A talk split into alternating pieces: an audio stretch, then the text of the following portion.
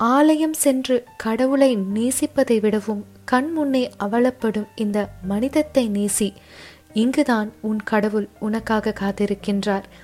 Hi hello எல்லோருக்கும் வணக்கம். Welcome to feel alive இன்னையோட குட்டி ஸ்டோரிக்குள்ளே போகலாமா? ஜோனு மழை பெஞ்சிட்டு இருந்த இரவு தாடியெல்லாம் வச்சுக்கிட்டு கிழிஞ்ச துணியோட ஒரு கம்பளியை போத்திக்கிட்டு ஒரு பெரியவர் ஒரு பஸ் ஸ்டாப் கிட்ட நின்றுட்டு இருந்தாராம் அந்த வழியாக போன ஒரு பொண்ணு அவளோட வண்டியை நிறுத்த சொல்லி அந்த பெரியவர்கிட்ட போய் பேச தொடங்கினாலாம் யாராக இருந்தாலும் நம்மளை பார்த்து பரிதாபப்படுற மனிதர்கள் தானே இவங்கெல்லாம் அப்படின்னு சொல்லிட்டு முதல்ல அவகிட்ட பேச அவர் தயங்கினாராம். பின்பு அந்த பொண்ணு மழையா இருக்கே இங்கே ஏன் நிற்கிறீங்க ஏதாவது சாப்பிட்டீங்களா? அப்படின்னு கேட்க அவர் ஓகே சாப்பாடை பற்றி கேட்குறாளே நமக்கு ஏதாவது சாப்பாடு வாங்கி கொடுப்பா அப்படின்னு வேண்டா விருப்பா அவன் முகத்தை பார்த்து இல்லை எனக்கு வேண்டாம் அப்படின்னு சொன்னாராம். அந்த பொண்ணு திரும்பவும் நான் வாங்கி கொடுக்குறேன் கூட வரீங்களா? சாப்பிடுங்க. ரொம்ப மழையாக இருக்குது ரொம்ப குளிராக இருக்குது இங்கே எப்படி இப்படி கஷ்டப்படுவீங்க? அப்படின்னு கேட்டாலாம் உடனே அவரும் வேற வழி இல்லாமல் பசியாச்சே. மனசு நம்மளோட புத்தி எல்லாத்தையும் தாண்டி அந்த பசிங்கிற உணர்வு ரொம்பவே கஷ்டமானது இல்லையா? அவர் சரின்னு அந்த பொண்ணு கூட போனாராம். பக்கத்தில் இருந்த ஒரு பெரிய ரெஸ்டாரண்ட் கிட்ட அந்த பொண்ணு போயிட்டு இவரை உள்ளே கூட்டிகிட்டு போக முயற்சி பண்ணும்போது அந்த ரெஸ்டாரண்ட் மேனேஜர் வெளியே வந்து சாரி மேடம் இந்த மாதிரி ஆளுங்களெல்லாம் ரெஸ்டாரண்ட்குள்ளே அலோவ் பண்ண முடியாது அப்படின்னு சொல்லிட்டாராம்.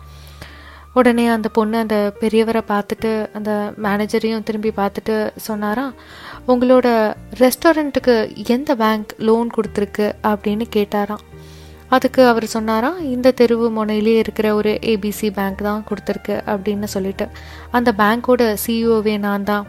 இப்போ நான் உள்ளே வரலாமா அப்படின்னு கேட்டதுக்கு அந்த ரெஸ்டாரண்ட் மேனேஜர் சகல வசதியோடு இவங்களை உள்ளே கூட்டிகிட்டு போய் அவருக்கு சாப்பாடு போட்டாங்களாம். சாப்பிட்டு முடிச்சதுக்கப்புறம் அந்த வயசான தாத்தா கேட்டாராம் ஏமா எனக்கு நீ உதவி பண்ண எனக்கு உதவி பண்ணணும்னு ஏன் நீ நினச்ச? அப்படின்னு கேட்டபோது அவர் கூடவே சமமாக உட்காந்து சாப்பிட்ட அந்த பொண்ணு அந்த சிஇஓ ஆஃப் தட் பேங்க் சொன்னாங்களாம் இந்த மாதிரி நான் சின்ன வயசாக இருந்தபோது எங்கள் அப்பா எங்களை விட்டு தவறிட்டாரு. நானும் என் அம்மாவும் மட்டும்தான் இருந்தோம். இந்த நிலைமைக்கு என்னை படிக்க வச்சு ஆளாக்குறதுக்கு எங்கள் அம்மா ரொம்பவே கஷ்டப்பட்டாங்க. இதே மாதிரி நீங்கள் நின்றுட்டு இருந்த அதே இடத்துல தான் நானும் என் அம்மாவும் பல நாட்கள் அடைக்கலத்துக்காக அந்த பஸ் ஸ்டாப் கீழே நின்று இருக்கோம் ஒருவேளை யாராவது நமக்கு உதவ மாட்டாங்களா? மூணு வேலையும் நம்ம சாப்பிட மாட்டோமா? அப்படின்னு எல்லாம் நாங்கள் நிறையவே ஏங்கியிருக்கோம். அன்னைக்கு ஒருத்தர் எங்களை பார்த்து எங்களை கூட்டிட்டு போய் சாப்பிட்றதுக்கு சாப்பாடு வாங்கி கொடுத்து எங்கள் அம்மாவுக்கு ஒரு வேலையும் வாங்கி கொடுத்தாரு. எங்கள் அம்மாவுக்கு அந்த மனிதர் அந்த உதவியை செய்யலை அப்படின்னா நாங்கள் சாப்பிட்ருக்க மாட்டோம் உயிரோட இருந்திருக்க மாட்டோம் எங்கள் அம்மா சம்பாதிச்ச பணத்தில் என்னை படிக்க வச்சிருக்க மாட்டாங்க. இன்னைக்கு நான் ஒரு பேங்க்குக்கு சிஇஓ ஆயிருக்க மாட்டேன். அதனால் அந்த நாளில் இருந்து நான் முடிவு பண்ண விஷயம் என்னன்னா ஒரு நாளைக்கு ஒருத்தருக்காவது என்னால் முடிஞ்ச ஒரு வேளை சாப்பாடை நான் கொடுக்கணும். யாரை நான் கடந்து வந்தாலும் அவர் பசியோடு இருக்கக்கூடாது அப்படிங்கிற முடிவில் தான் நான் என்னோட வாழ்க்கையை தொடர்ந்துட்டுருக்கேன் அப்படின்னு அவங்க சொன்னாங்களாங்க. நம்ம வாழ்க்கையில் யாருக்கு எப்போ எந்த வகையான உதவிகள் செய்கிறோம் அப்படிங்கிறது நமக்கே தெரியாது. நாம் ஒருத்தவங்களுக்கு செய்கிற சின்ன உதவினால நமக்கு திரும்ப நல்லது நடக்குதோ இல்லையோ நாம் செய்கிற உதவினால மற்றவங்களோட லைஃப்பில் ஒரு இம்பேக்ட் ஏற்படும் போது அதே உதவியை அவங்க மற்றவங்களுக்கும் செய்யணும் அப்படிங்கிற எண்ணத்தை அது தூண்டுது.